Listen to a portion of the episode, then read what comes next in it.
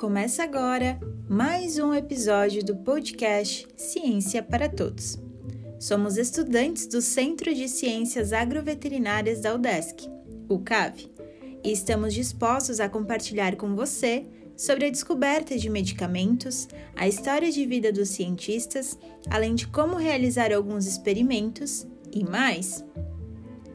Além do Spotify, o programa Ciência para Todos, da Universidade para a Escola, também está no Instagram, arroba CiênciaCave.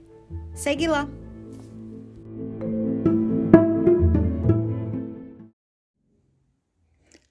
Olá pessoal, me chamo Luana e hoje falarei com vocês sobre o uso de calmantes para gatos. Antes de falarmos do uso dos calmantes, devemos nos atentar ao que causa estresse nesses animais. Na medicina felina, o estresse é admitido como um fator determinante na qualidade, saúde e bem-estar dos gatos, e é compreendido como um conjunto de ações cognitivas, emocionais e somáticas a diversos estímulos.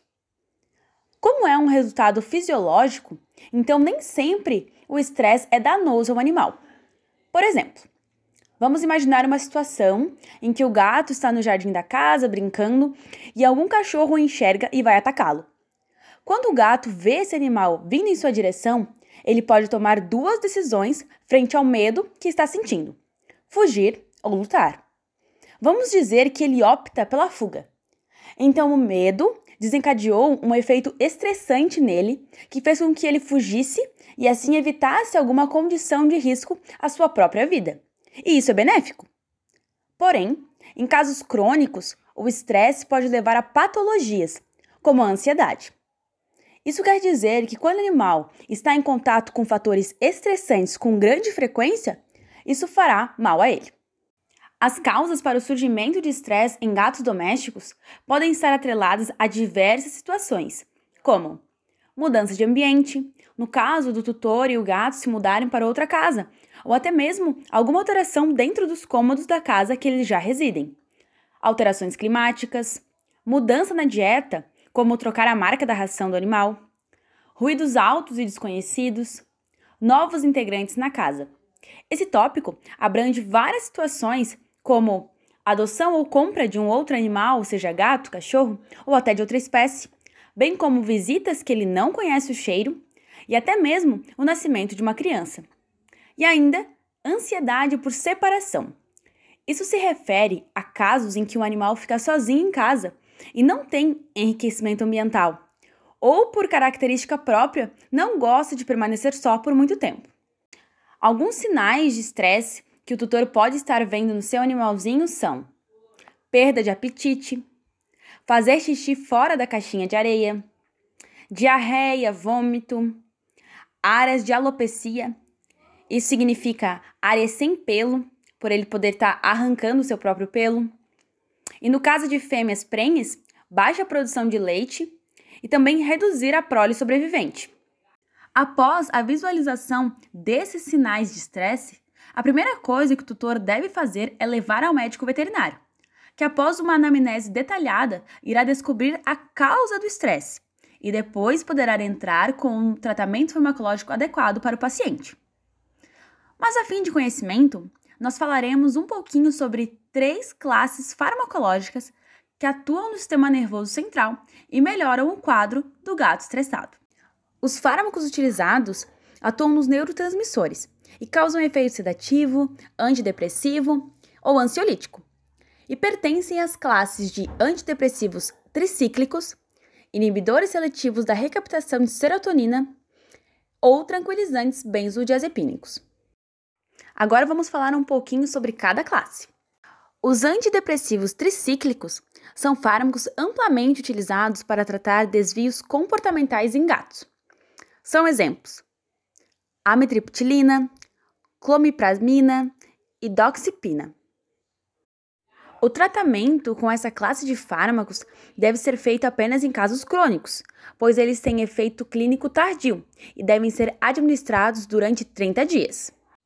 Os fármacos inibidores seletivos da recaptação de serotonina, como seu próprio nome já diz, inibem esse neurotransmissor, elevando sua concentração.